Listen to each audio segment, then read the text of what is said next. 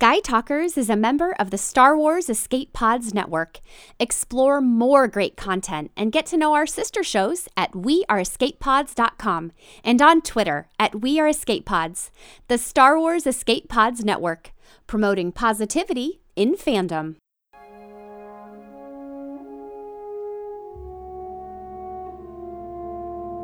The topic of preservation reaches far beyond just buildings and archives. It's about culture, place, and remembrance. We thought we'd take a deep dive and see how it applies to the world of Star Wars.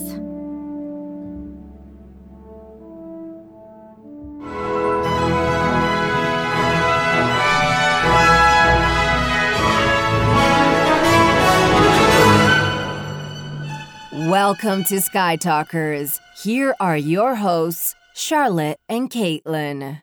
Hello, and welcome to Sky Talkers. I'm your host, Charlotte. Hey guys, I'm your other host, Caitlin, and welcome to our Sky Talkers episode where we're going to be diving a little bit into my realm of things, kind of, with preservation and history. But Charlotte also has a very deep background in these things too. So I'm really excited for this episode. We've been talking about this for a while, actually. It's going to be good. Um, yeah. We have a lot of like, I don't, I was scrolling through this before and I was like, wow, this is going to get extremely nerdy. So, yeah. yeah. so everyone get ready. It's going to get weird. it's it's not going to get weird. This is what happens in our real world. okay, it's going to get extremely geeky. It's going to get like very in well, I don't want to say very in depth. I'll try not to go too in depth. Basically, if you guys don't know, I am currently getting my master's in historic preservation. And so we're going to be talking a little bit about what that actually is, how it applies to the world of Star Wars. Um, we're also going to be talking a lot about art history, which I got my undergrad degree in art history. Charlotte has a really um, deep background in art history and actually doing art too. um, so this is like the merging of all our worlds in this episode. Yeah. If only we could throw in English literature somewhere. I know, right? I'm right. Um, I don't know how. Maybe I'm sure it'll. I mean, there are it always comes archives. Yeah, it there are books in archives. We're going to be talking about archives, so there are books there. uh, it'll work its way in. Anyway, so we forgot to mention this, but we're coming to Dragon Con in a couple weeks. Um, I just wanted to drop that in there. If you guys are going, if you know anyone who's going, Caitlin and I will be on the Speculating Episode 9 panel, which is on Saturday at 7 p.m. in the Star Wars track room. As for right now, it might move. Um, but we're really excited. We're a little nervous. Um, but we're we're excited to if you guys are there, please come up and say hi. We want to meet you. We want to know you. So mm-hmm. yeah, yeah, definitely a little nervous. Um, we were on a panel last year at Dragon Con, but um, and it went well. It was a lot of fun, but I feel like we're still nervous this time around too. Not It'll much has changed. Great. Yeah, It'll it's going to be fun. I'm I'm looking forward to it. Dragon Con is such an adventure every year. It's different every year. So if you've never been and are thinking about going, um, highly highly recommend it. I think they're estimating like 85,000 people this year or something ridiculous. Um, and we would love to see as so many, many friends as we could. Um, but we also just wanted to say a very big thank you to all of the positive feedback we got for our Ahsoka episode and our By George series. It was those I think those are probably going to be up there with some of our favorite episodes of the show so far. Um, we had such a good time making them and um, hearing everyone's thoughts, and especially all the listener emails we got for our Ahsoka episode. It was just, it was incredible. It was a really great summer for Sky Talkers. yes. I mean, it's funny that you talk about summer in the past tense. I know you're back in school now because but like I'm like no summer, summer's not over it's not going to be over for like two months it's not happening it's I'm like, I would like summer to be over immediately. Just because you have like the terrible, like humidity, extreme heat. I don't want summer to be over just yet. I'm not ready. It makes me so sad. When I left, so I was up in upstate New York this summer, and uh, when I left there, it was 72 degrees and like 30% humidity, if that, sunny, a beautiful wind coming off the river, just amazing. And uh, I got here back in Georgia and it was 90 degrees at seven o'clock at night with 90% humidity. And I was like, yeah, that's yeah. why I leave. yeah, I did, but I had to come back, unfortunately. It's so, very uh, sad. It's very sad. Yeah, I'm excited to be back home with my family and friends, but uh, I definitely I'm not a summer person. Listen, guys, I'm just not I'm not my best self when I'm hot. So I don't love summer. Okay, so let's start let's get into our parts. So, in part one, we're going to be talking about one of my favorite Star Wars topics, which is the Lost 20 and this idea or theme of remembrance. In part two, we're going to be talking about Sabine and Thrawn. And then in part three, we're going to be talking about what preservation looks like in the real world as it relates to Star Wars. So, without further ado, let's get started. Ah, he has a very powerful face, doesn't he? He was one of the most brilliant Jedi I've had the privilege of knowing. I never understood why he quit. Well, one might say he was always a bit out of step with the decisions of the Council. Much like your old master, Qui-Gon Jinn. Really? Oh, yes, they were very individual thinkers. Idealists. All right, welcome to part one, where we are going to be talking about the Lost 20 and this idea of remembrance and what it means in the Star Wars world, and then also a little bit about what it means in the real world, too. So I feel like I've touched on the Lost 20 in a lot of different episodes because they just continue to confound me and I find them really interesting. so the Lost 20 is a series of busts in the Jedi Temple archives on Coruscant that represent um, all of the Jedi who have left the Jedi Order for a myriad of reasons. I don't think it's ever really specifically said why each person. I don't even know everyone who's in the last last twenty. I, th- I think we don't know if I remember correctly. Yeah. Like it hasn't been defined. The only person that is canon part of the lost twenty is Dooku. Yeah. Yeah. So I know that I've thought a lot about the lost 20, but what what were your first thoughts about the lost 20, if any? Okay, so here's the thing. The lost 20 that whole sequence with Jocasta Nu is cut out of Attack the Clones. Mm-hmm. It's hardly a thing. It's not really a thing. Like it I mean it is a thing. It's just like I I just want to recognize the fact that it's not actually in the film. Um it is like in the ambiance of the film because you see Obi-Wan in the library looking for answers, but it's not addressed, but it is addressed in the deleted scenes. Mm-hmm. Um, I always thought it was really interesting because I liked this idea of like a librarian. I think Jocasta Nu is really cool. Um, mm-hmm. Especially her character has been like um, expanded in I think the Darth Vader comics, and she's like extremely cool and has you know wields a lightsaber and everything. Um, but I liked this idea of the Jedi having a huge library. Um, but in terms of the Lost 20 and like the bus, I was like, oh, that's weird that's a good segue for them to start talking about Dooku and how he left the order. But I That's weird. but I wasn't like, "Oh my god, I'm going to spend my next, you know, 15 years thinking about them like you have." Like me. it's fine. What's funny is I feel like I was really interested in the last 20 even before I got into my field that I'm in now, which I guess is like a good sign that I've always been interested in like public history and things like that. But mm-hmm. um, the Blast Points actually did a really hilarious episode about Lost the Lost 20 and Count Dooku. So you guys should definitely go check that out if you haven't.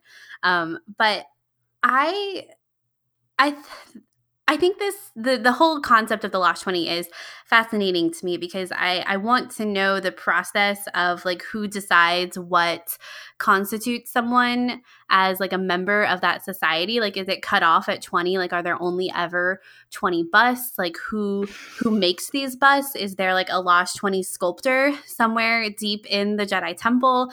Did they add one for ahsoka? Is it only jedi masters? Can jedi padawans be included in it?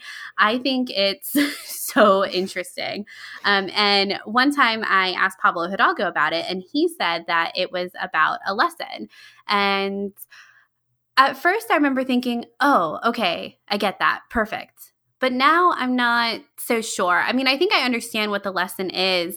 And the more I've kind of thought about it in the context of this, our, this podcast episode in particular, it kind of all goes back to this greater tragedy of the Jedi and kind of everything that was going on in this time period. And especially when you're looking at Count Dooku, it's like, well, once they found out that he was a Sith Lord, did they like take out his bust, or they were like, it's just another layer to the lesson, Jedi Padawans? I think they did. Um, I think that not takeout. I think that they kept it, and they were like, it's just another layer to his story. You know, mm-hmm. I, I, I need to amend my answer about what I thought about the Lost Twenty. I was just thinking about the Revenge of the Sith novelization. I laugh every time I say it because I just bring it up all the time. But I, I do like think in a while though. But I know, I know. I do think that there's a part in that where Anakin like ruminates on the Lost Twenty and mm-hmm. um, Dooku, and I think I remember thinking, "Oh my God, Anakin's going to be the Lost Twenty One," you know. Yeah. Um, and I think it's really interesting in the context of Ahsoka, like like you said, like is Ahsoka the twenty first? Um, what does that look like now? Like you you you asked, like what's the process of that? And um, I think that's kind of bizarre. It's it's really it's it is really strange. it's yeah, it's really bizarre. And on the one hand, it's like it's I think the lesson that kind of Pablo Hidalgo was talking about or, or referring to is that it it's good that the Jedi have this in place to uh, be able to talk about the things that maybe went wrong or um, how there are good people who were trained as Jedi but then didn't remain Jedi. Mm-hmm. And let's talk about who these people were and why they made decisions that they made. Um, I know that when I look at it in the context of Count Dooku, I was like, I think that that concept is great. Like, let's learn about the negative parts of Jedi history. That's important to do. But is a is a bust like a bust is something that you do in like celebration of someone, like a, a, a memorial. And I always think I'm like, okay, is a bust like is that sending the right message? Like, why are we memorializing people and their likeness who decided to leave the Jedi Order rather than doing like a nice PowerPoint presentation or like a book. a sacred Jedi text. The sacred um, Jedi text. The anti Jedi text. A stained glass window. Yeah. Um, but these even are that, these are like like a bust is something and and it's and granted we don't know what these busts were made out of but you know when you think about these things in like in our world like a bust is something that is highly skilled labor mm-hmm. you have to have an artisan a craftsman to go out and make that and i'm like oh my god the jedi are spending money on spending credits on a bust of someone who decided they didn't like them anymore. Um, is that the best use of their funding? Like are they a nonprofit? Like what's the deal they, here? they literally carve the statues from their lightsabers. Oh my like, god. it's their chisel.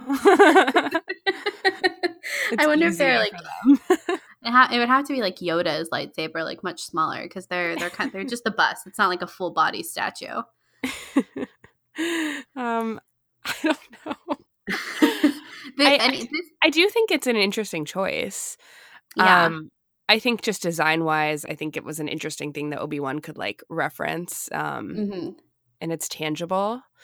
Um, but I, it, like in in in universe i think that they are huge and almost reminders of it, what's what's weird about it is that in a way they're memorializing and they're honoring the people that have left like at the basis right?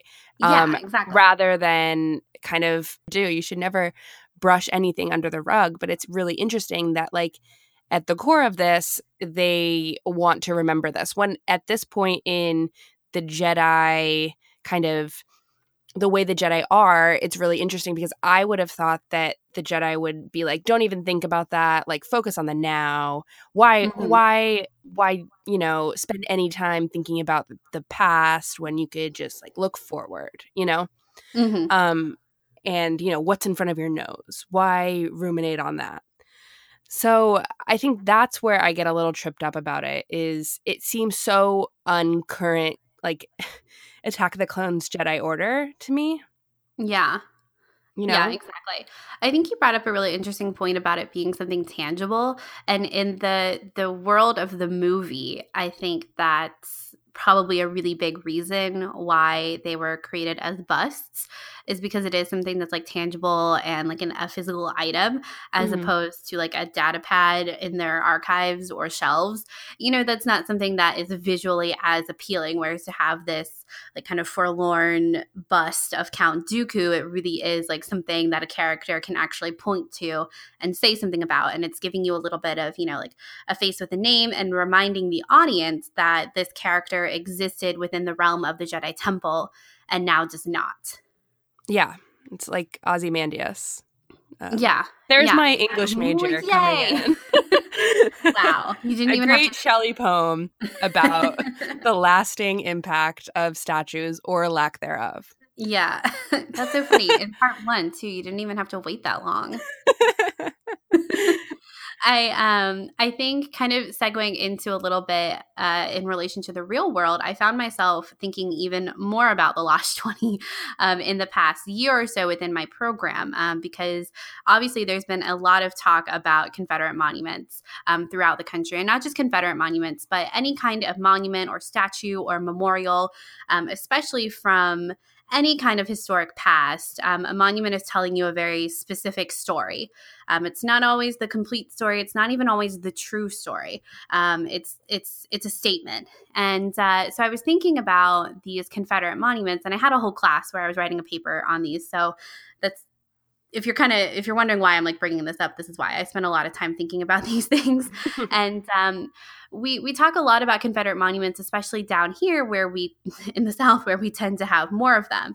And uh, I'm not here to make any kind of like controversial statement about them. I'm just kind of wanting to lay out a little bit of how I was thinking about things.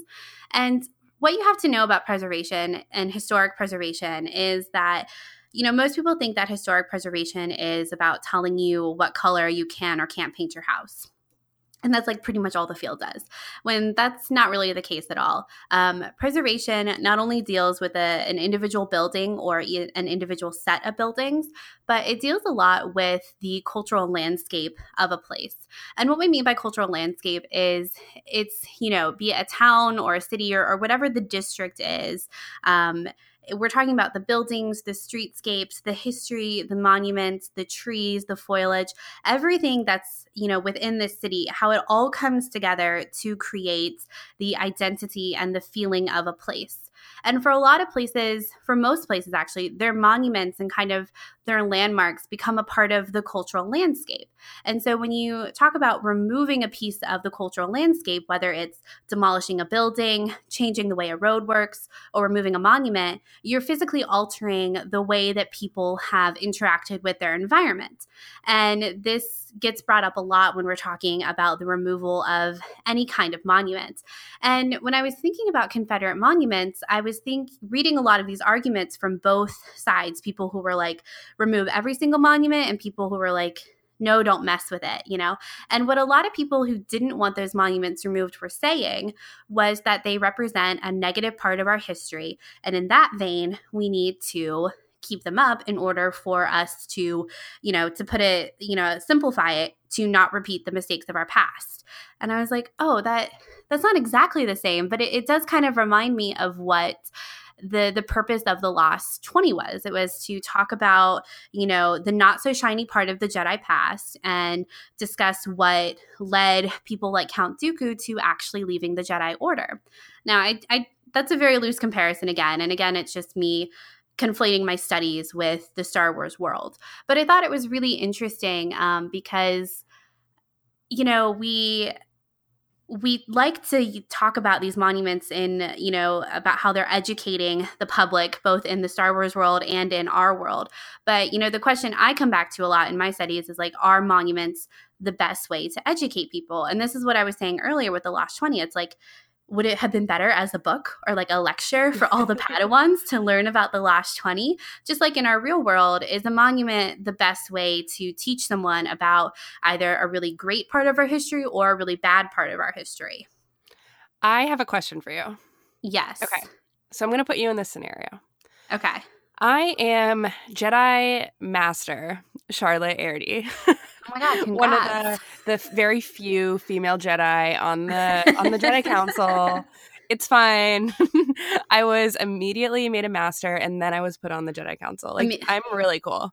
Anakin anyway, yeah, essentially. Um, but I'm like, you know what? Let's renovate the Jedi archival library. Let's get rid of it. Let's make a bigger one. We have way more history. Let's remove the last 20 monuments. Um, what would you say as Jedi Padawan, Caitlin Fletcher? wait, wait, wait. You're a master, but I'm just a Padawan. Can't that be like the Jocasta Nu in this situation? wait, also wait, you the master are coming to me, the Padawans, be like, what's your opinion on this, Padawan Fletcher? Yeah, I am. You know, okay. sometimes you got to learn from your youth. You know, truly wonderful the mind of a child is. wow, you're just coming at it with the quotes today. Um, yeah, I think this is a good question. I think that you know the difference between what is kind of happening in our real world as far as controversial monuments be them confederate or otherwise um, is that those are out in the public they're out in the open where people are interacting with them walking by them having a reaction to them in their everyday life they're confronted with them in their everyday life. Mm-hmm. Um, and mm-hmm. maybe that confrontation is obvious. Maybe people don't pay it a second glance. It depends on where you are and who you are. Whereas with the Jedi archives, the thing that I think kind of sets it apart is that it is in an archive that is a place. It, it's created as a place of learning and as a place of remembrance. Um, that's like it's one of its biggest purposes as an archive is a place to remember and learn. And while people use the physical landscape in the real world, like a city or a downtown district, um, to kind of act as a place of remembrance, that's that's a small part of a city landscape. You know what I mean? So mm-hmm. I I don't think it would necessarily be a bad thing to remove those the the lost 20 from within the Jedi archives um, if there was another way to ensure that that knowledge was still there. Um, right. Um, or maybe they're maybe they're moving them to a place that's not as centralized within the Jedi archives. Um, or maybe they're becoming like a portrait that's on a wall in the back, or you know somewhere else, something that's not um, as centralized or as um, glorified. Is not the right word, but you know as um, memorialized. I don't really know. I was just thinking, okay, so say it was actually the Lost 21 with the addition of the Clone Wars. And um, someone was like, we need to remove Ahsoka's bust. Um, I just don't think we need to remember that part of Jedi history. Like the Jedi looked so foolish then, blaming mm-hmm. Ahsoka for something she didn't do. And we recognize how foolish we are. Me as like a Jedi historian, now I'm a, a historian, not a master. And I'm I, still a Padawan. I would be like, well, no, like you have to understand the flaws of the Jedi. It's part of how you move forward. Um, you can't forget the past. You have to, you can't let the past die. You have to take the past and move forward with it. And um, removing or, you know, not remembering any sort of aspect of Ahsoka leaving the order or Dooku leaving the order would you know, kind of present the Jedi in like an ignorant light. Um, they wouldn't I, I don't know. I feel like there's like a great reverence that goes with understanding that part of your past. Yeah, exactly. And that's the question. It's like, would the Jedi, if, if the events for Revenge of the Sith hadn't happened, would the Jedi Order have actually created a bust about Ahsoka, uh, which, you know, that bust exists because of their mistake? a really big mistake. You know, maybe with Dooku and you know the other 19, it, it, was some combination of like them just growing apart from the Jedi Order. You know what I mean? And like, you know, having a new philosophy on life. But with Ahsoka, it was all their fault. Yeah, it was um, a huge mistake by them. And yeah. I mean, Yoda says it at the end there, but I, mm-hmm. I think, um, I think that they would do themselves a disservice by not incorporating that into the lessons of the Jedi, especially like something that you would come to learn as you got older in the Jedi Temple. Yeah, um, I, that would be a hard lesson to learn. It really I, would. I know? think, given the the state of the Jedi, where we leave them at the end of Clone Wars, um, I don't think they would have done that because they clearly like they invite Ahsoka into the the council chambers and are very like apologetic and you can almost see a situation where say she had accepted and Mace Windu was like all right great and we're never going to talk about this again like it doesn't do well to you know freak the you know given given the state of war right now it doesn't do good to talk to the other Jedi Padawans or Jedi Knights about this yeah. you know because we don't we don't want them to lose trust in the jedi council um, I can really, I, I can definitely see Mace saying something like that. Um, and this goes back to like who's creating your monuments, who's like dictating how these things are being put up, who exactly they're of, and you know what the educational component is to them. Um, there is a danger in sanitizing history um, from a lot of different angles, and I think that the the Lost Twenty is a, is an example and even a potential example of how the Jedi are doing that themselves. Yep. I think it's a really interesting concept. I would flip out for you, and honestly, I think it would be really cool if, um, in the new season of the Clone Wars, Anakin is like looking at Ahsoka's new bust in the library and like thinking about it. it I would freak cool. out. I would yeah. freak out. But again, I don't think it would happen because I think it would, if there was a situation where Anakin is like, you know, roaming the halls of the archives and uh, he's like, why doesn't, like, why doesn't Ahsoka get this kind of treatment that Dooku did? Like, I just, we know that Dooku's a Sith. He sells a bus here and it's the Jedi's fault that Ahsoka is gone and they're mm-hmm. not even talking about it. Like I think it just it just snowballs even more into Anakin's story of like losing trust in the Jedi Order. So right. actually, I hope I hope there is a scene like that. Dave, come on, Dave. Come on, Dave. Let's talk about the last twenty. Let's get into it. Give Caitlin what she wants. it's not even the people. It's just it's the people. It's just me. It's just me. yeah, I would love to know if there were like any similarities between the the the fallen knights or masters that have bus? Like, were they all people who just, you know, had a change of heart, or were there people who were betrayed by the order, like Ahsoka was? Like, what's how far back do they go? Have there really only been twenty Jedi that have left the That's order? That's what's crazy to me. Yeah, is that the volume is so low to me that like. 20 that's it or do they just pick and choose like some of the most mm-hmm. interesting ones you know i bet they're picking is and it, choosing yeah, and I feel like it's now become like a legend status type situation mm-hmm. where it's like, mm-hmm. oh, the lost 20. But yeah. there's definitely like lost 400. definitely lost yeah, I bet I bet it is the ones who kind of have the this like change of heart in how they view the Jedi Order, not people like you know, like I don't know, like Quinlan Vos. Like if he had That's what I was just thinking about. You know, yeah, it's like what does he do? I know. Where does he fit into this? Quinlan was the one that I was kind of hung up on, and I know his story is a little bit more complicated, but I I was thinking about like, oh, hmm, wonder how that fits in. Mm-hmm. Yeah, it's like were they creating his bust, and then he came back, and they were like, "Oh, scrunch that," pushing it off into the corner. like you know, chisel out his features, and then the thing happened with Ahsoka, and they're like, "All right, gotta go make the the like markings. Do they paint on the markings? Ahsoka's mark like there's just a lot I need to know. Because we only know one, this makes it a really tough conversation. I'm, this is I'm just welcoming the listeners into where my head spirals when I start thinking about the Lost 20. now everyone's gonna go watch that deleted scene right now. Yeah, and be like, I don't get it. What is she talking about? She, okay. she made a lot out of nothing, but here we are, listeners. Here we are. Should we move on to talking about Sabine and Thrawn? Yes, let's. Listen, big deal. You got another problem. Women always figure out the truth. Always.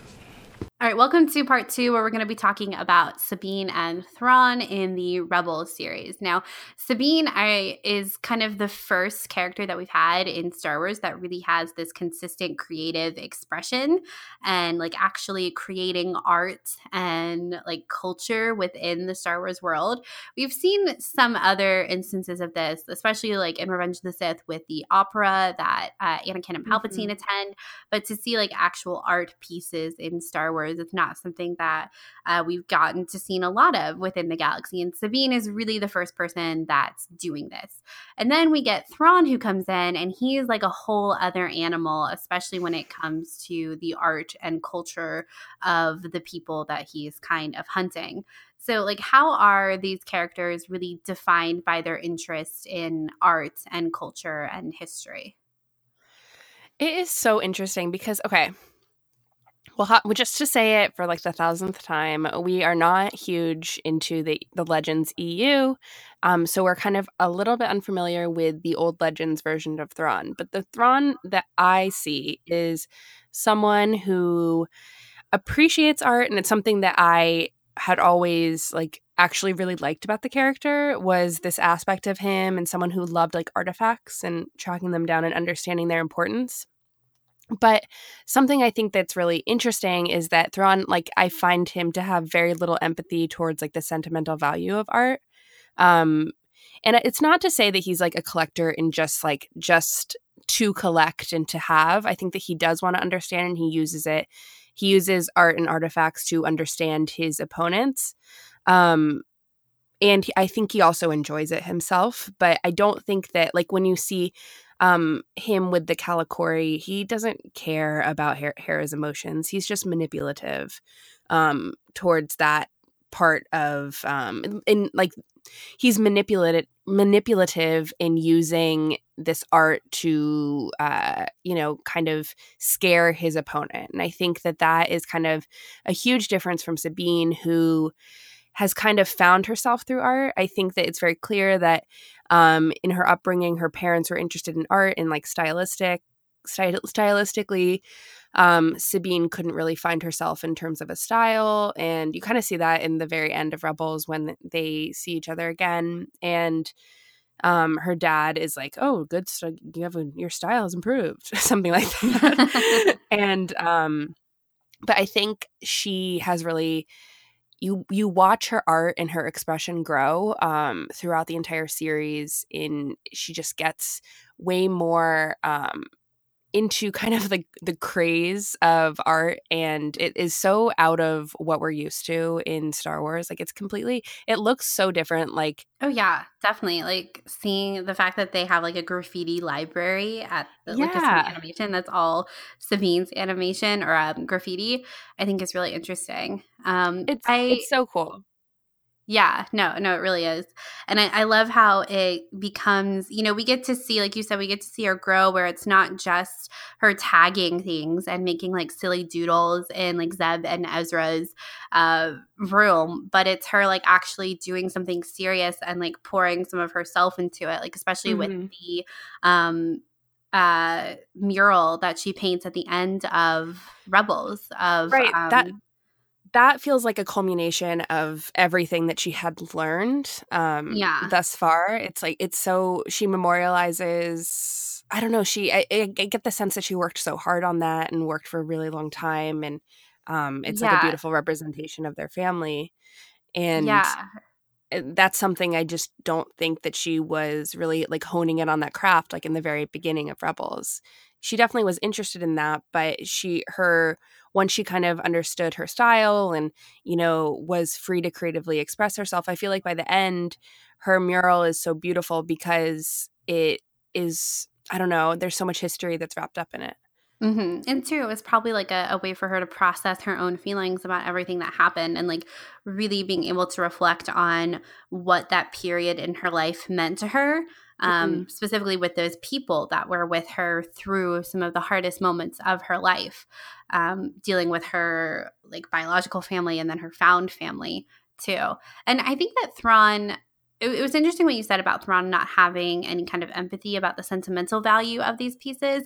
And I think to a certain degree he does. Like he under he he strives to understand the how what what these pieces mean to other people and like you said yes. like being manipulative of that um like the the kalikori like Hera's kalikori doesn't have like he doesn't have that familial sentimental attachment to it but he strives to understand what Hera's is and as like like the two of us who study art history it's like as art historians, pseudo art historians, we want to know how other people responded to art. But for us, it's a way of just getting to understand those people more um, and who they were in any given period of time. Whereas for Thrawn, it was a way to use it as a means to an end. And like you said, to manipulate and uh, use the situation to his advantage. And in this case, the situation is wrapped up in the Kalikori.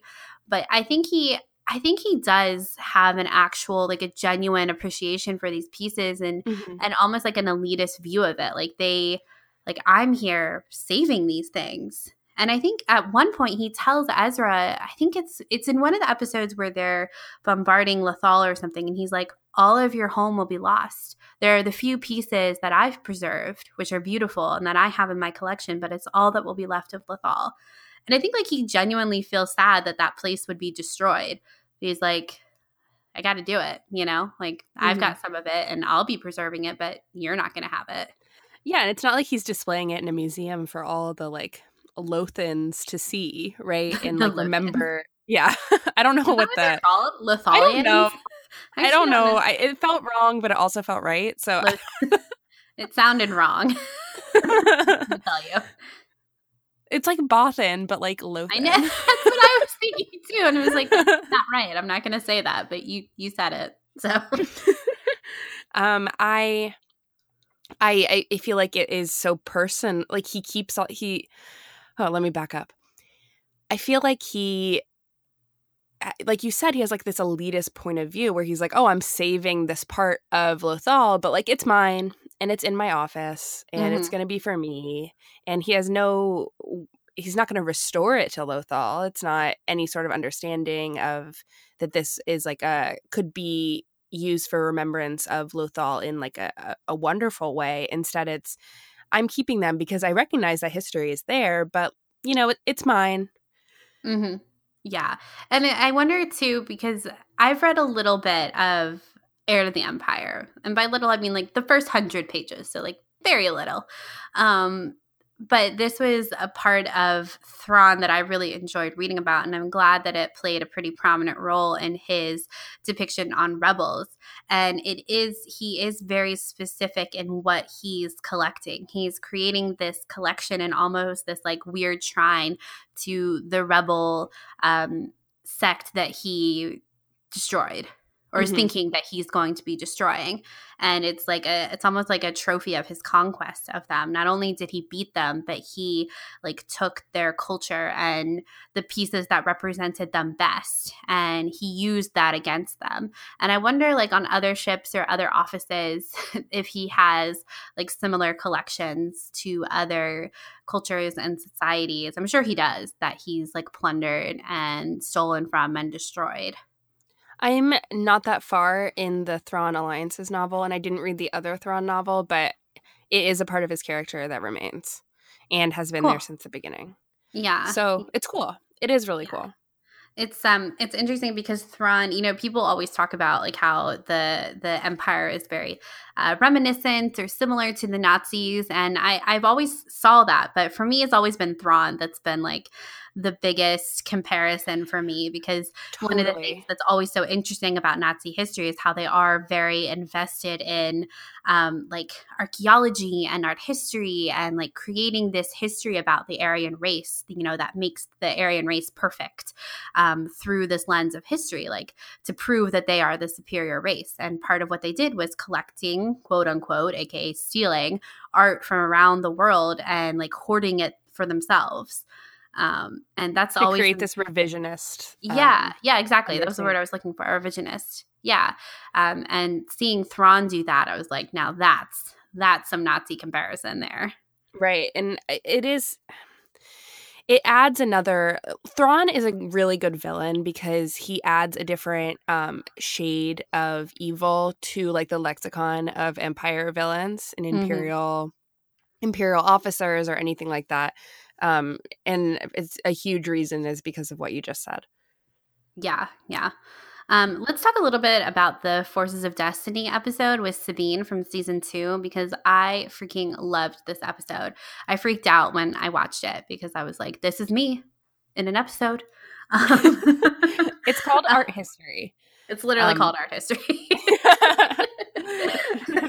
but basically, Sabine and her brother, um, they happen across this ancient Mandalorian statue of Tarre Vizsla, and it's being used as an outpost by the Empire. And they have like all of this scaffolding and um, like machinery attached to this statue and they're like we're going to free the statue.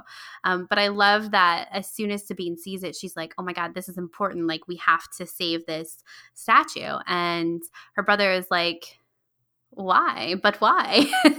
It's just a statue and she she talks about how she says there's so much history and hope in one carving. And i love this episode because it just it really um in such a short you know two minute way it really emphasizes just how much like our culture and our landscape and like monuments and historic sites really do play a part in who we are and our cultural identity and they are important and worth saving like they mean something to people. And in wartime they're like that's how you know something bad is coming is when you know warring countries or cultures when they start destroying each other's history it's like a precursor to things to come because once you destroy their history you take away their identity. And once you take away their identity it's almost easier to win the war as it were. And it can be really scary and it's you know so many things have so many pieces of history have been lost that way. And uh, i was really glad to see it represented in star wars because i i think that's a really interesting topic. I totally agree. I love the um the fact is that the Tar Vizsla, it's the statue of Tar Vizsla, and obviously, like the Mandalorian history is really fascinating, and I'm I am so eager to dive more into it. Um, but I think it's really cool that so Tar Vizsla is the creator and the first wielder of the dark saber, which at this point Sabine has, and she frees this statue with the dark saber. So it's it's this giving back um, in a way of it's the person that you know the statue is memorializing. Sabine is able to give back to what he by using the item that he created. And i, I think that it, there's some symmetry there that's just really cool and like very mm-hmm. star wars very poetic. Oh yeah. Um, like a handing off. Exactly. And the the other thing that i think is really great is that the you know this is only like a three minute clip. Yeah. But in this episode, it they go really above and beyond. Like they mentioned this like three times, I swear, about how um, Sabine's like, oh, he looks sad. And it, I mean, it's a statue, it doesn't change expression. And the brother's like, are you kidding me? Like, what the heck? Are you really? Did you just say he really looked sad? Or are you talking to a statue? Really?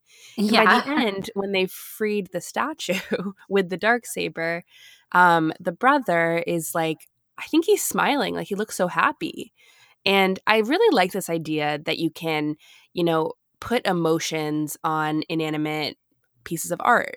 Um, I think we all do it with like the Mona Lisa. I think is a really great example of this. Is mm-hmm. is the Mona Lisa smiling? Is she not smiling? I think that if you look at it and you think that she's not smiling, she's not smiling. If you look at it and think that she's smiling, she is smiling.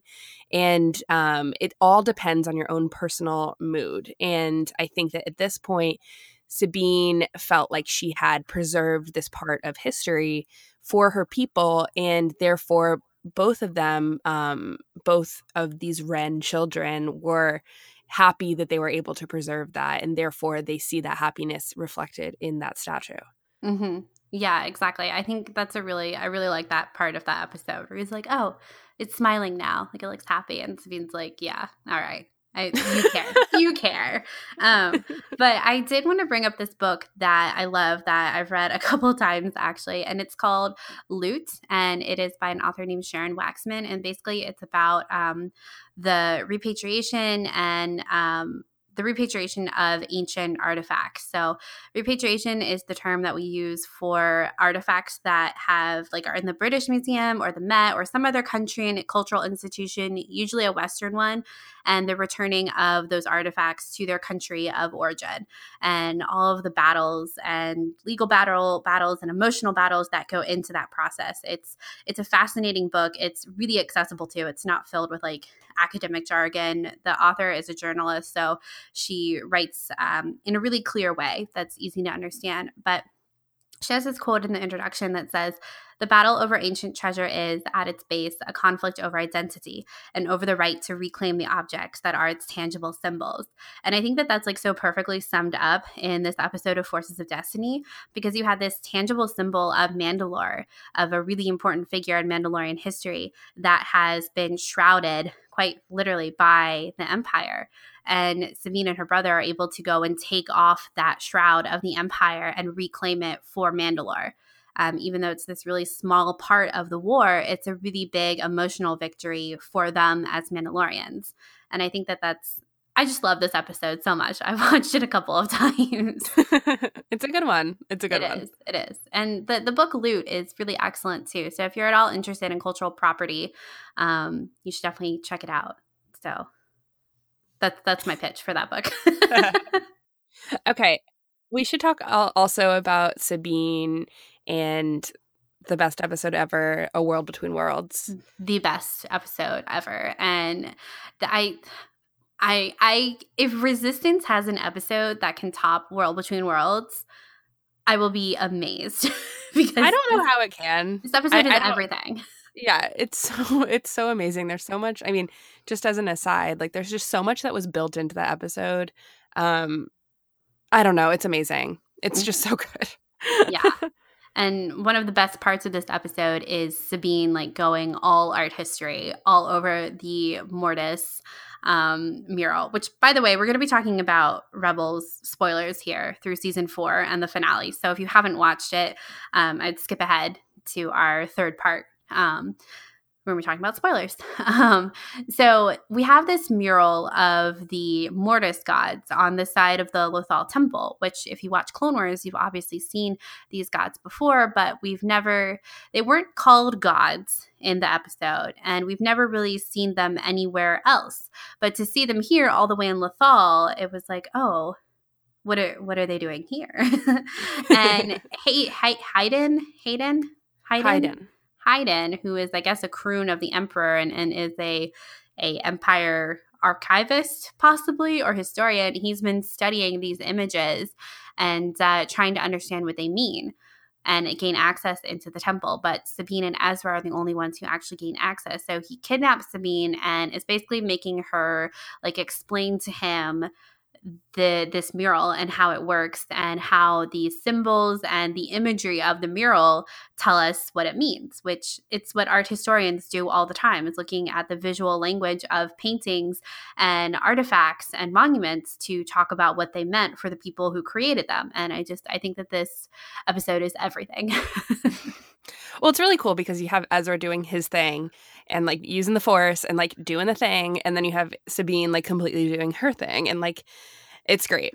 Um, I also think that there's something there that I just thought about is that the fact that Hayden looks very much like a monk, mm-hmm. and if you think back about when there was no printing press and the Bible needed to be published and um, different theologians needed to have their theologies published, um, monks would transcribe them manually and fall asleep and kind of that's where we kind of lost a lot of meaning meaning into like what the original text was to the differences through all these different transcriptions. And i think that there's something there that you can compare to this guy Hayden trying to understand something that he doesn't really get um and like looking at it straight away and needing like Sabine who kind of understands way more. I love how she says like I'm smarter than you. Yeah. Um, there. You know what I mean? Yeah. What I think is um, kind of going back because we talked about this um, pretty in depth during our Fulcrum files about this episode, but I went went back and rewatched this scene, and there were some interesting things that I don't think I really thought too much about when I first watched these episodes earlier this year. But Hayden, when he Hayden, when he's telling Sabine about this mural, he says that these are the images of the Mortis gods. This is the first time we kind of hear them called gods within the context of Star Wars um, in universe. And he says that they've appeared throughout the years within the Jedi archives that he's been studying. And Sabine calls these figures, the father, son, and daughter, as archetypes. Um, so, you know, when we talk about archetypes, they're basically like a standard image for these, um, like they're stereotypes, but within the art world basically. And yes. what I think is really interesting is when you watch the Rebels recon about this episode, um, Dave Filoni talks about how George created these Mortis gods pretty early on in uh, production for the Clone Wars and kind of as a way to talk about the Force. And Dave says they tested, the gods tested Anakin to see if he was the prophesized chosen one, which seemed to be a popular prophecy among different Force wielding groups. So like what does all of this mean? Like what what is the benefit of like reading this mural in this kind of art history format? Like what is the benefit um, to us as viewers of Star Wars? as viewers, I mean, I think overall, the father, son, and daughter do represent the balance of the universe and the chosen one prophecy and like the truth behind the prophecy. Um, and when the door was closed to the world between worlds, the balance was kind of off, at least in this art world, right? Mm-hmm. Um, and it wasn't until the hands, they did some hand funky hand stuff, you know, hands hand are language. Yeah. That um you know things changed and the balance was kind of reset and that's why it was able to open and i think that that's where the archetypes come into it because it is essentially unbalanced won't open balanced open. Do you know what i mean? Yeah yeah definitely. I think the hand part of that is so interesting oh, especially oh, yeah. in light of the last jedi. Oh yeah yeah my favorite thing ever. Right. Um in universe confirm that hands are a language. A legitimate quote. What I also really enjoyed too, kind of jumping onto some of our episode nine speculation, is when Hayden says that uh, father, son, and daughter, they're sometimes referred to as father, son, and daughter, meaning that perhaps as he's come across these images in the Jedi archives, they've been referred to as other names. So maybe not father, son, and daughter, maybe brother sister, maybe even husband wife, maybe um, dark and light. They've had these different names and they've taken on these different roles, and um, those names and roles can change depending on who's telling the story. And I know that some of the like Reylo theories have touched upon this idea of Kylo and Rey representing like daughter and son almost, and then like the Force or even Luke have represented father, and it's about them creating this balance um, within the force, within the cosmic force. And that's what Rey and Kylo are like destined to do in episode nine. That's what we think anyway. And so I think that it was really interesting that Hayden points out that sometimes they're referred to as father, son, and daughter, implying that they can be called other names. I love it. Um I, I live for it. I just I I've always really loved the like head scratching nature of Mortis, and I hope to do a full episode on Mortis and get and really dive deep into it. But I think that this is so key that you know, I think that there was a major complaint from a lot of people about like, oh, the force shouldn't be defined and it shouldn't be fully represented into like beings.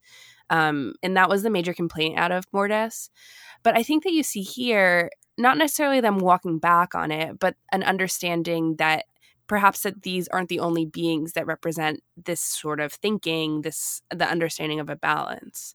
Mm-hmm. um, and that's what makes me excited about episode 9 because i do think that there's a lot to be argued there for that's the direction that they're going in.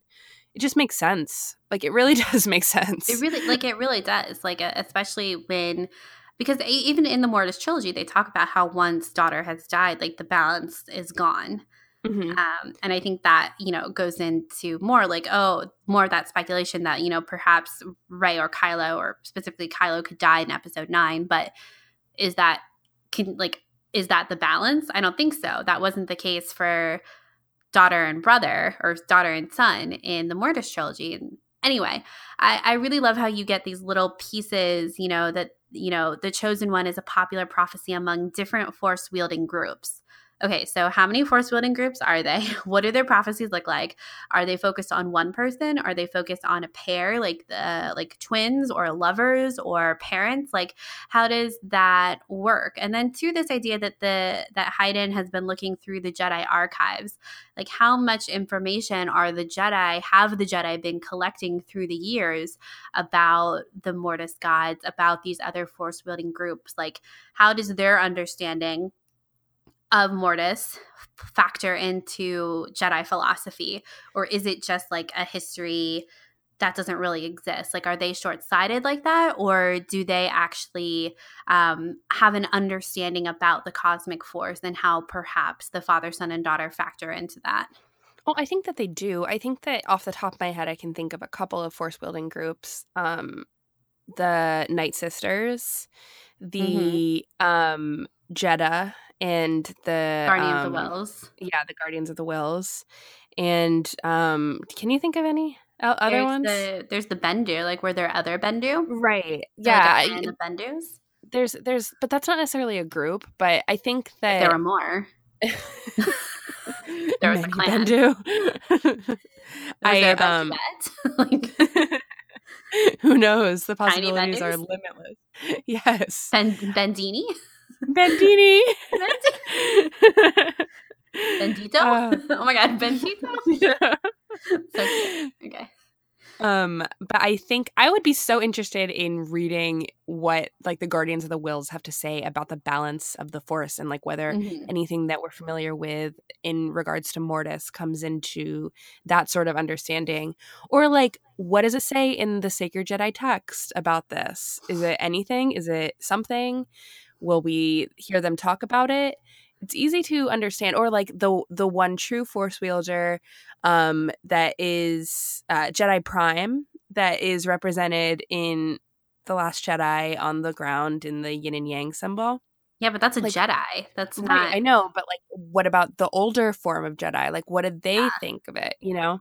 Yeah. So i would be so curious to even if it's in like a form of like cave paintings or something like to hear all these different um, understandings of story and canon, essentially in universe canon. It's cool. Mm-hmm. It's cool to think about. It is. I think you you made me think about when you talked about Jedi Prime, um, like how the Jedi probably had a a really um, complete understanding of the Force with Jedi Prime, and he was like, "Oh, I'm gonna like I got to tell other people about this." But through the years, through the millennia, um, however long it was, as they became more um, like bureaucratic almost, it's like they lost that um, like childlike understanding of the force where it just came so easily. Um, and you know kind of probably this like really esoteric understanding was lost among the jedi and you know left to a section in the jedi archives um, that only jocasta Nu really knows about. Or, or they have like who knows? or i don't know. Or like they have these vestiges of it but it's um like they've taken on like a story neat like nature to the jedi. And it's like they can't access that um, understanding or connection with the force or with the cosmic force. I don't know. I, I don't really know what i'm saying. I'm just saying there are probably like a lot of layers there. And it's it's really interesting what all Hayden has gotten his hands on from the Jedi archives and the fact that they've like these these gods have come up a couple of times. Like, do the Guardian of Whills call them something different?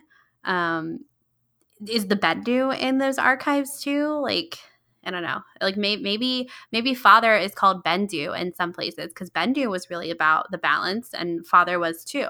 So I wonder if those I don't know have any kind of connection within the the Force um, and like the archives. It would be really cool to see Bendu somehow represented in Resistance somehow. But I know yeah. that they're not going to really go the Jedi route, but I I think that it would be cool if they there was like a reference or some sort of art painting about the Bendu. I don't even know. Oh, I oh, yeah. I I think that a continuation of like uh, Bendu as a figurehead would be cool to see. I love the Bendu so much. I I'm obsessed with him. So I'm all for any Bendu recurrence in Resistance or even in Clone Wars. I'm obsessed with this head headcanon of Anakin visiting, being visited by the Bendu. Um, I'm like really into that, but I don't think it's gonna happen. it's okay. You can dream. It's okay. It. Yeah, I had canon. That's what fanfic is for. yeah, exactly, exactly. All right. So do you have anything else to say about Mortis? The the problem with Mortis is you can we can get too far into Mortis. yes. I mean I have like hours to say about Mortis, but no, I'm good. Okay, perfect. Let's move on to part three. Right. We have uh, I mean this building looks like a giant building, but this whole end here is a library. This whole end over here is restaurants. Mm-hmm. So it's it's really which is the, the core of any film company is to have a lot of research and a lot of food. Welcome to part three, where we're going to be talking about preservation in the real world and how it relates to Star Wars. And I'm excited for this section because we're going to be talking about physical places, um, mainly in California, and like how they are actually preserved and like what that process looks like. So basically, the things that I do in my life or am learning about, I guess. um, but I wanted to read this quote to kind of start us off. Um, it's kind of really it should be at the end of this episode, but I'm going to read it now at the start of part three.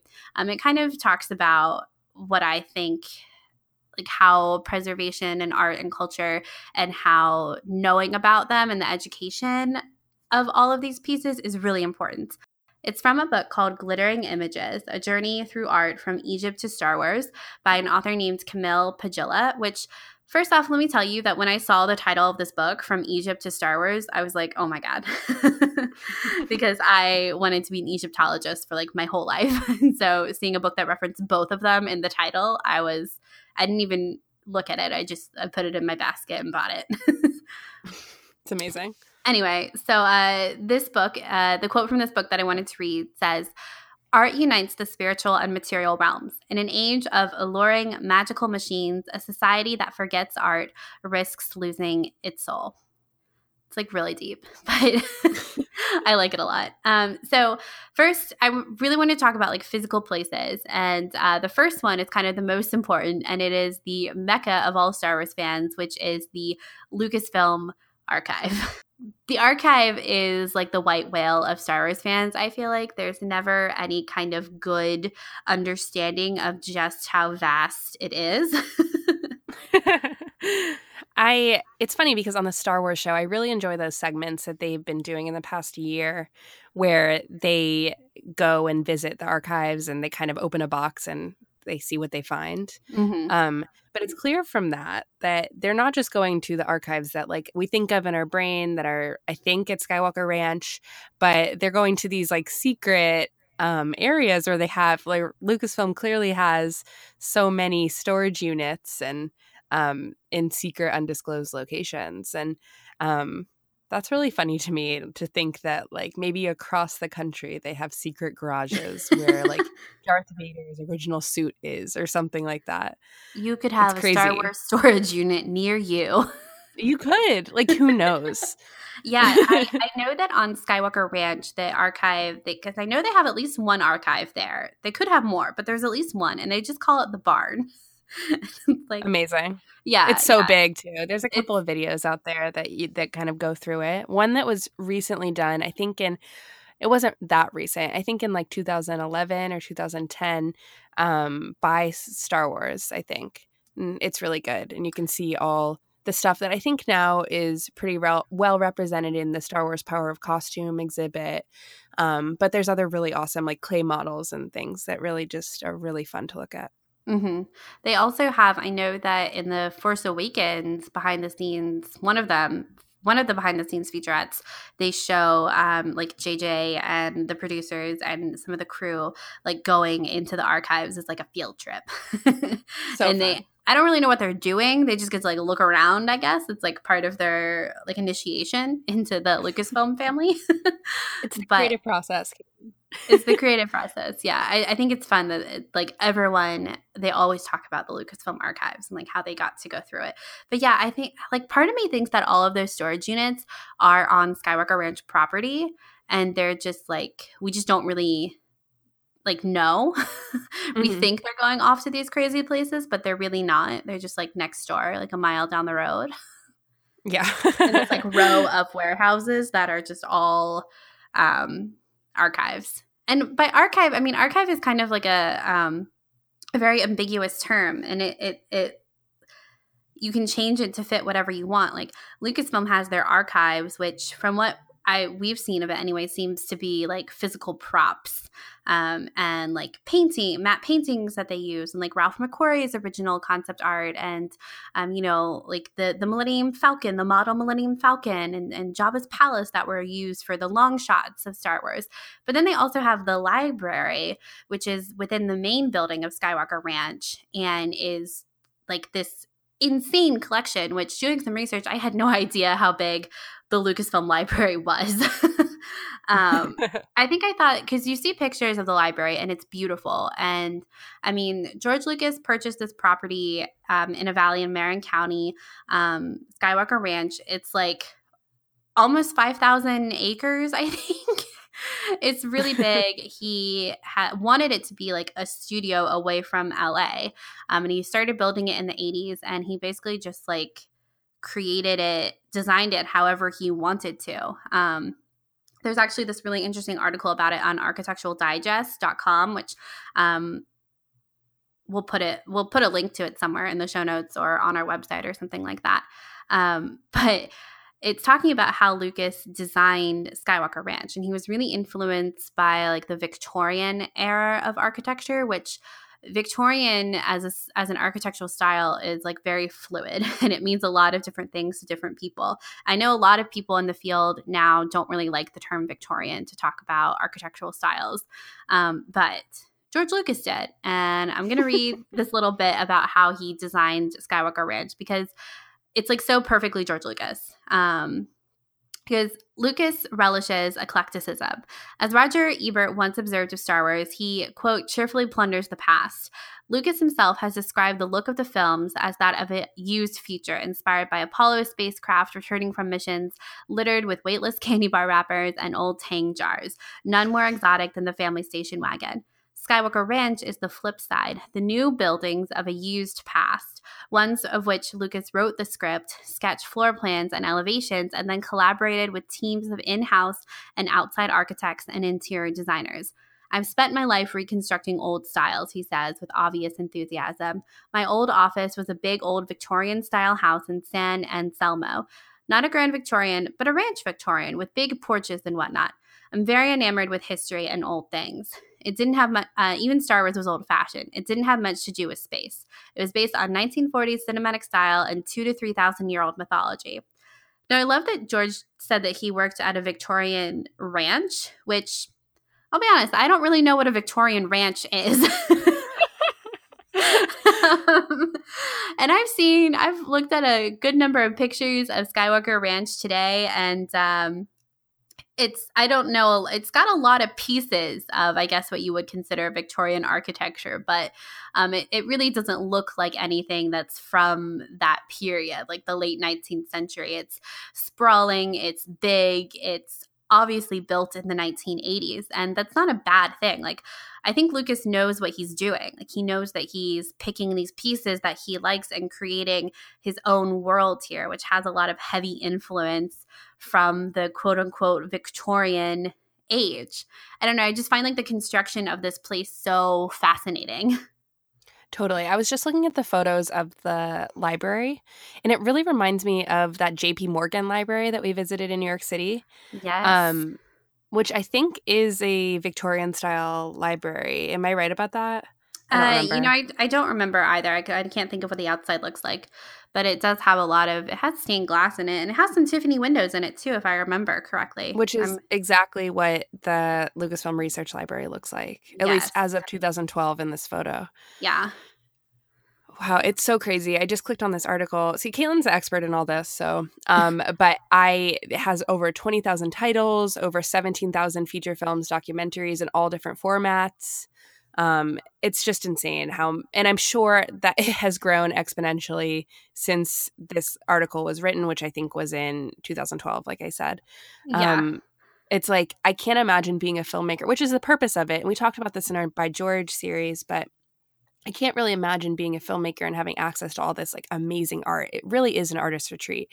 Even Skywalker Ranch is filled with like literally an amazing art collection. Mm-hmm. Like we're talking like priceless works of art that are on the wall.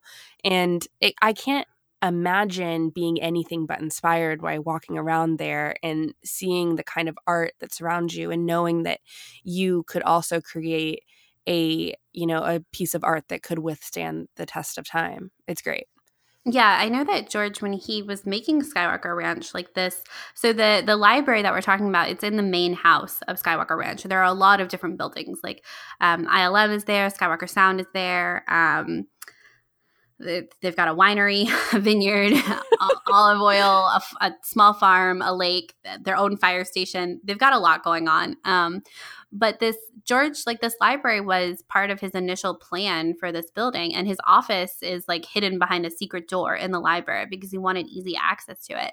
And, you know, as he said himself, and what we talked about when looking at kind of how this this space was designed is that he pulls a lot from history and he wanted a space that was devoted to that but i had no idea like i just thought it was like a little library you know? but the fact that it has 27,000 books 27,000 bo- just books. That's not including video and audio, uh, yeah newspapers, like pictures. It's crazy. It's, it's, endless. It's insane. And that was in 2012 when that record yeah. was written. That was before, you know, they made four movies and a whole another animated series and I, you know, completely expanded. it's insane. I I don't even have words. And they have four research um librarians there who um like a filmmaker will call and say, I need um image like I need a what do they call it? They call it a detailed pictorial history of, you know, 1942 hairstyles and these researchers like go through everything that's in the the Lucasfilm library which is an archive at this point and like compile this material for these filmmakers and designers and writers and set designers and everything to use as reference. And I thought it was so interesting. We'll also link to this article too, but it, it, talks about how these researchers have kind of created their own categorizing system for all of these pieces. And because the things that a filmmaker asks for are very different than something that like a, an academic historian might ask for um, based off of what kind of uh, film that they're making. And i think it's so cool that like all of these items don't fit in this library. Like they're stored somewhere too. There's mm-hmm. like another library archive annex off of this main research library and i i'm like very fascinated i'm fascinated by everything in star wars but especially skywalker ranch as of like the past week. I feel like i've been trying to understand everything i can about it. Um, i've been looking at like tax maps of the area like going to some weird places researching like the real estate value. Like how much how much is it caitlin? Tell tell the world so the so Skywalker Ranch is over five thousand or it's just at five thousand acres. It's along a road called Lucas Valley Road, which that like Was George Lucas before. Did, yeah, yeah, yeah, that's just like a happy coincidence. And uh, the pro they paid over a million dollars in property taxes this year, and the property itself is worth over 120 million dollars. just the land. Cool. Nice. like who knows how much everything on that land is worth too. Like they've got a vineyard. Anyway, it's it's ridiculous. Um and so kind of what I wanted to talk about in regards to the archive and uh, Skywalker Ranch is this I talking about like the process of listing a site as a national register of historic places. Um, and people like throw that around a lot and no one really understands what it is. So I know you and I have talked about it a little bit, but do you feel like you have a good understanding of what the National Register of Historic Places is? Yeah, I mean, I think so. I think I have like a solid understanding of it. Okay, perfect. So, the National Register of Historic Places is a physical list um, of historic places throughout the country. It can be a building, it can be a site, it can be a district, which a district is a collection of buildings. It can be a structure, which is like a bridge would be considered a structure, an archaeological site. Um, anything like that is um, eligible for listing on the National Register. Now, a lot of people think that once you're listed on the National Register of Historic Places, you can't make any changes to your building. And that is very false. um, I make the analogy for people um, that the National Register is kind of like the United Nations. Um, the United Nations gives you a lot of recommendations and guidelines and things like that. But at the end of the day, the United Nations aren't the ones that are going to be like declaring war on you if you do something wrong. It's going to be like another country. Um, and the National Register is kind of the same way. But being listed on the National Register is really important. It's a really uh, it's a highly significant distinction for different properties and districts. And there are some places that are attached to Star Wars that are listed under um, listed within the National Register. And part of how you get listed is uh, you have to talk about the significance of that place. And so, a place like Skywalker Ranch would be highly significant for its contribution to pop culture. Um, but it's not eligible yet because it has to be a site has to be at least 50 years old in order to be eligible for listing on the National Register of Historic Places. And Skywalker Ranch is about 10 years away from that. So I think it'll be I, I would I always wonder if George Lucas would want Skywalker Ranch to have that kind of distinction. And part of me thinks he does, but part of me thinks he doesn't. Why why don't why do you think he wouldn't? I think because he is so private, um, and again, the National Register doesn't dictate what you can or cannot do. And Skyward Ranch wouldn't be, its architecture wouldn't be its main. Um, that's not what's most important about that place. It's not its architecture. It's the culture, the people that have been in there, the um, the things that have been created there. That's what makes that site, that district significant. It's not the building. But I don't know. I I feel like he might be a little hesitant about it. Um, and I don't even it know. is it's slightly bureaucratic. Um, It's very which I think bureaucratic. Yeah. is the reason why I think George probably wouldn't be into it. But Yeah. um, it's it's very much like why would I be under any sort of rules? And I know that you just said that it's not the rules, but Mhm. like there are rules and you do have to check a couple boxes and I don't know if George would want to check a couple boxes. Yeah, yeah. Well, the thing is, it's not so it's not the National Register that tells you what to do. It's rather the state and local ordinances and policies that tell you what to do.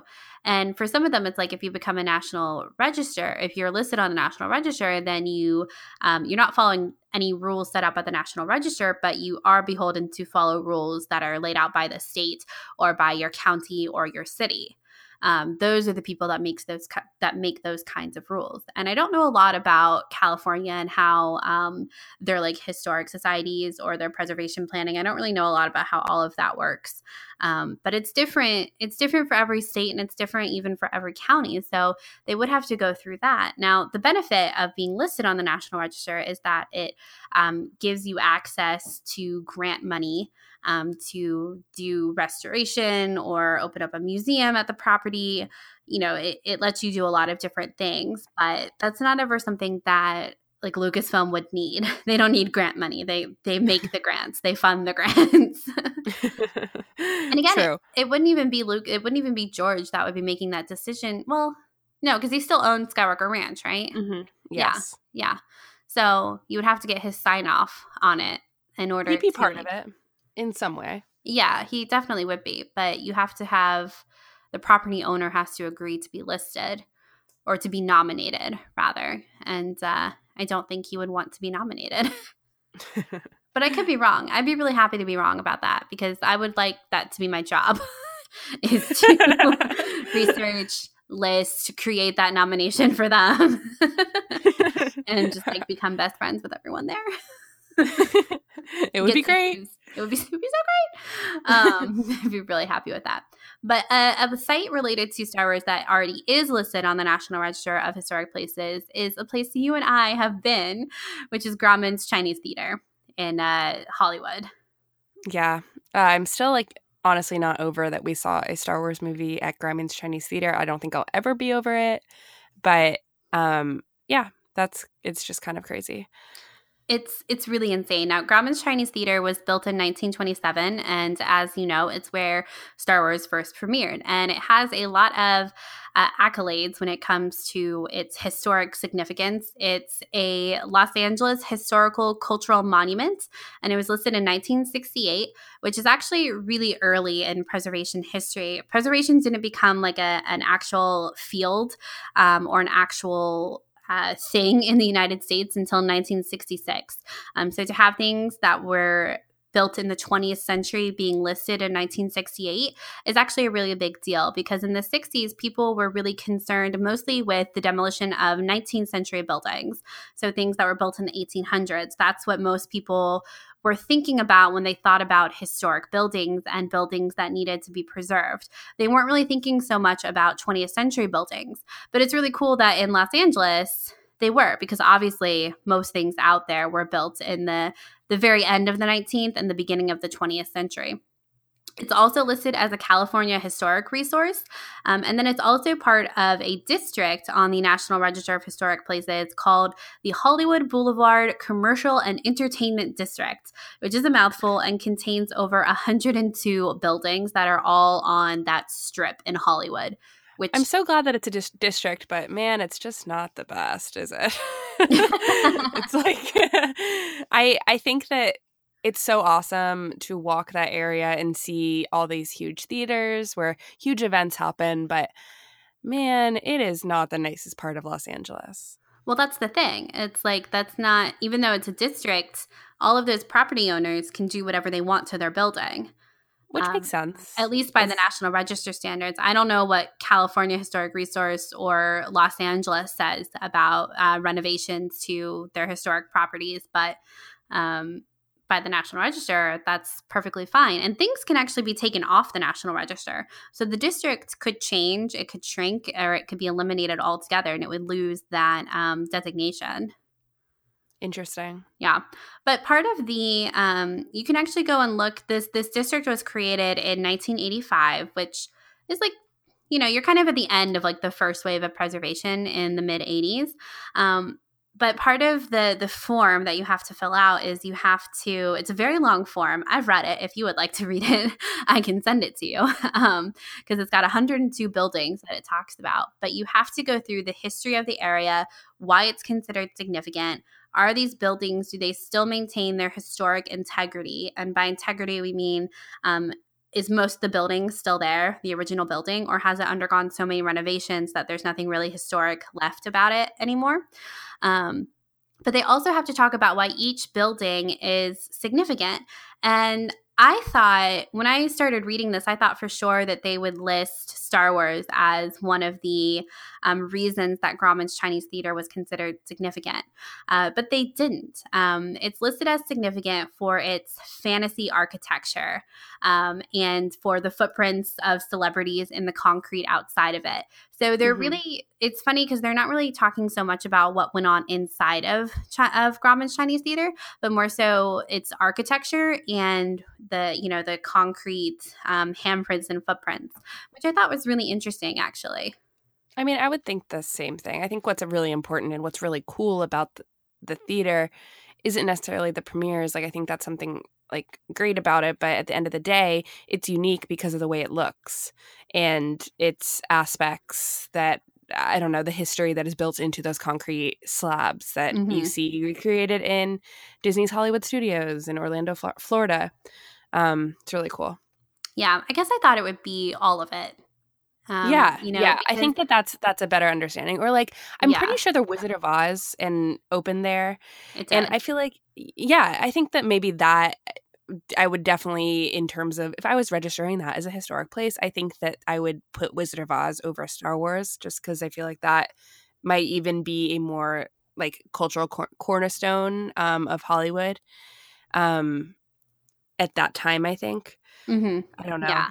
And I think also maybe like maybe possibly why they didn't include that piece of it was that there were so many, you know, cultural icons coming through that area, that district that it's like like it's almost like common sense. Like of course there were, you know, premieres of insane movies happening at Grauman's Chinese Theater, just like there were next door. right. That's just like given by the area that they're in. And almost like it's not as special there. I don't know because it's like that happens all the time, but like this fantasy architecture component is really what makes Grauman stand out from the other theaters and buildings that are in that district. Exactly. It's uh, it's really interesting. Um, it's a it's fun to see because these pictures were taken in the '80s to evolve these buildings, and things have obviously changed since the '80s too. So even just kind of comparing how they looked um, when we were just there in 2018 to how they looked, you know, 30 years ago, I think it's really fascinating. And obviously, I, I, care a lot about that kind of stuff. So I'm like, oh, okay, this building has changed and the sidewalk is in a different place, or you know, whatever it is. Um, there are there are a lot of really interesting YouTube videos about Chinese, the Grauman's Chinese Theater. Um, they redid the interior entirely. And the way they had to go about that in order to protect the interior carvings and paintings of the theater is really interesting. They like basically put a tent in the middle of the building um, in order to rip out the flooring and the seats and everything in order to put in new seats, make it into an IMAX theater. Um, it's really interesting. I'll I'll put that on our YouTube channel. Um, if you're oh do it if you're interested in the history of Chinese if you're interested in the history of Grauman's Chinese theater, I don't know why it's so hard for me to say Grauman's Chinese theater.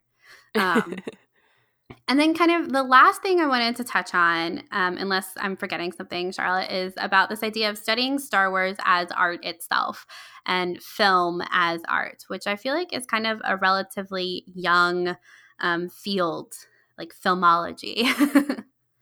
I mean, I think just in general, because like in the history of the world, film is a pretty new medium mm-hmm. still. I think that in like the grand scheme of things, but I don't think I would go as far as to say it's like a nouveau understanding to study film because I think that um, from its beginning, I think that people were wanting to understand this under the same umbrella as other art form.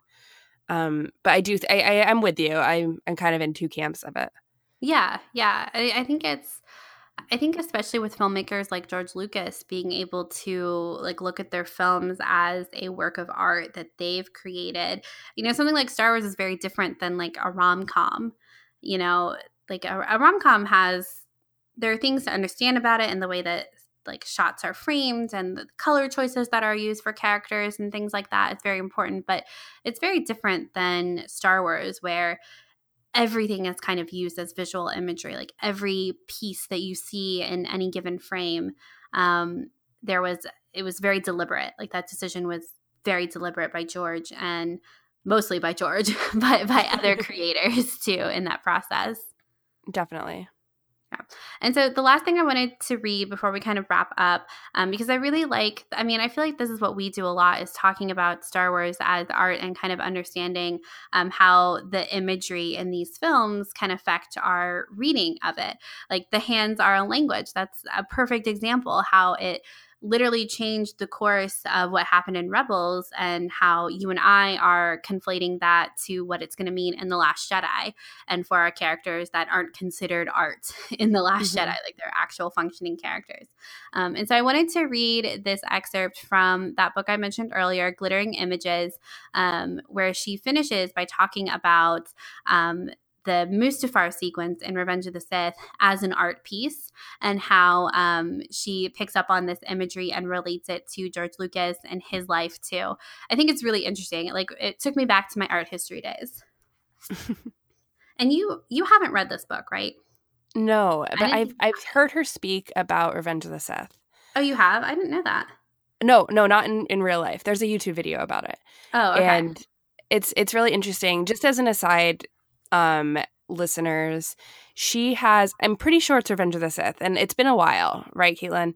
But I, she talks about how she thinks that Revenge of the Sith, I think, is the greatest film in modern cinema and what it is doing in terms of um, art and understanding relationships and um, it's it's real i now i really want to watch that again and hear her talk yeah. about that yeah, I yeah. didn't come across that. She does talk about um, how she thinks George Lucas is the greatest artist of our time. And oh, I like maybe she, it's that. I mean, it's like it's all in the same vein. It's like the yeah. same thing. Yeah.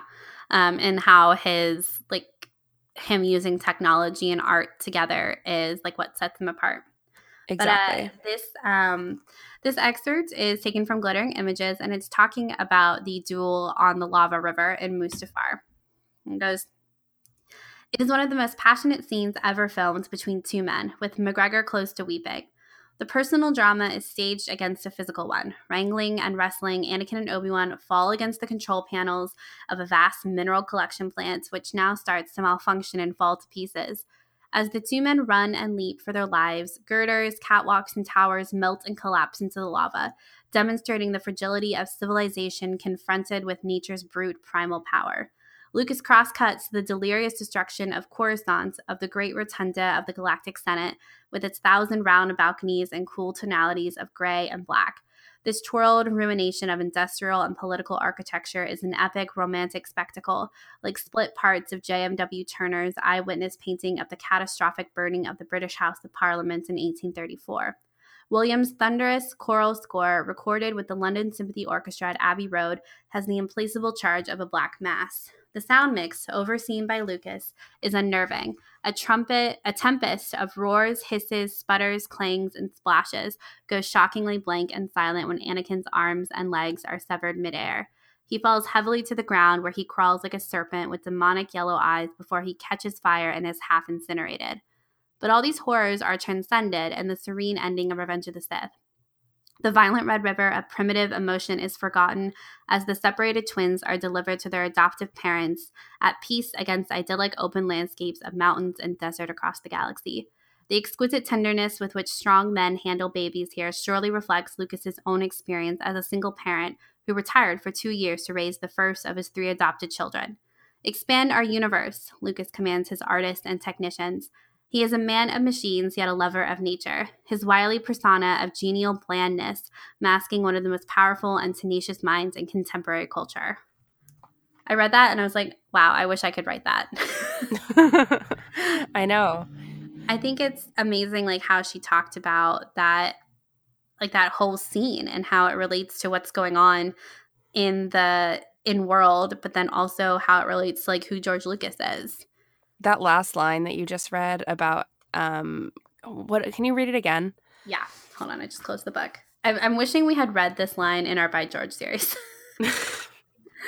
Um because it, it's the purpose like she summed it up in one sentence what we did in like six hours Three. of podcast. Yeah literally. um, expand our universe lucas commands his t- artists and technicians he is a man of machines, yet a lover of nature, his wily persona of genial blandness masking one of the most powerful and tenacious minds in contemporary culture. That is just so, it sums it all up. And it's like, it's, I think it's the reason why so many find so much inspiration in Star Wars in general. Um, and I have to agree with her. I mean, I think it's such an aggressive um, statement to say that you know George Lucas is the greatest artist of our time. Um, but I, I mean, I, I do have to agree, and you can't argue with her when she describes things that way. Yeah, you know? exactly. I think it's it's like it like you said it it sums up everything perfectly with how um everything from like the creating Skywalker Ranch to the Mortis gods in Clone Wars and Rebels and you know even like what little pieces of the last 20 he had really kind of explored when he was making the prequels. Like it, it, all comes back to that statement about how he has such a tenacious personality underneath the beard and the plaid. and uh, yes. he uh, he thinks a lot about history, and so do we. And I think it's thanks for letting me blabber on this episode for like so much. um, it was great. It was great. Yeah, I hope some of it made sense. Um, and that anyone besides you and I enjoyed it. But uh, history is important, and I'm glad that Star Wars, both in universe and in our in our own world, is demonstrating that. I just realized something, and we didn't mention the character of Aphra at all um, yes. throughout this entire episode, and I think that that was I, Caitlin and I aren't as well read in the comics, but we do uh, we have a, a conscious understanding of mm-hmm. Aphra in her kind of parallelism to Indiana Jones as um, someone who's very interested in artifacts, and I think it's really really cool, and it just shows that the fact that um, that comic sells so well in Marvel that people are really interested in this side of Star Wars. And um, again, I'm not really I'm not caught up on Aphra. I wish I I wish I was because I think that she's an amazing character. But um, she's just another example of Star Star Wars understanding and working with their the the the history that lives within the canon. Yeah, exactly. I'm so glad you brought her up because I I haven't read any of Aphra yet. It's on my list. I'm like angry at myself that I haven't read it yet, but I just I just haven't, guys. Okay. Um, but I'm glad you brought her up because you're right. It's like people are interested in the history of Star Wars in universe, and she's such like a great um, character to do that with. Um, I've I've only ever heard great things about her, and I do kind of know what she does, but I haven't read her stories yet.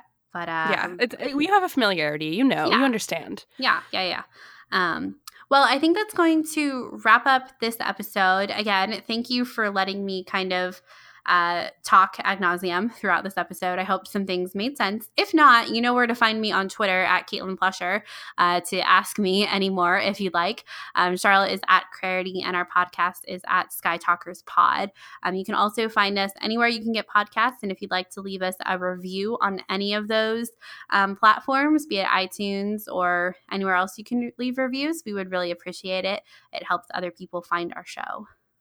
Yes, it really does. And I would like to say a huge thank you to our amazing patrons Amy, Joanna, Z, Terry, Cherie, Angela, Diana, Becca, Lynn, Katie, Rachel, Courtney, Brian, Susanna, Megan, Amy, Kelly, Jim, Swara, BJ, Hamza, From a Certain Point of View, The Dorky Diva Show, Megan, Stuart, Kyle, Jennifer, Danny, Ross, Kels, Chastity, Elias, Sarah, Travis, Katie, Daniela, Alyssa, Rebecca, Andy, Delaney, Angela, Allie, Natalia, Daz, Serene, Shireen, Matt, Jordan, Molly, Chell, Aaron, Rebecca, Lauren, Tom, Edith, Adam, Derek, Connie, Robbie, Kirsty, Brandon, and Chuck. Thank you guys so much for supporting us. It means the absolute world.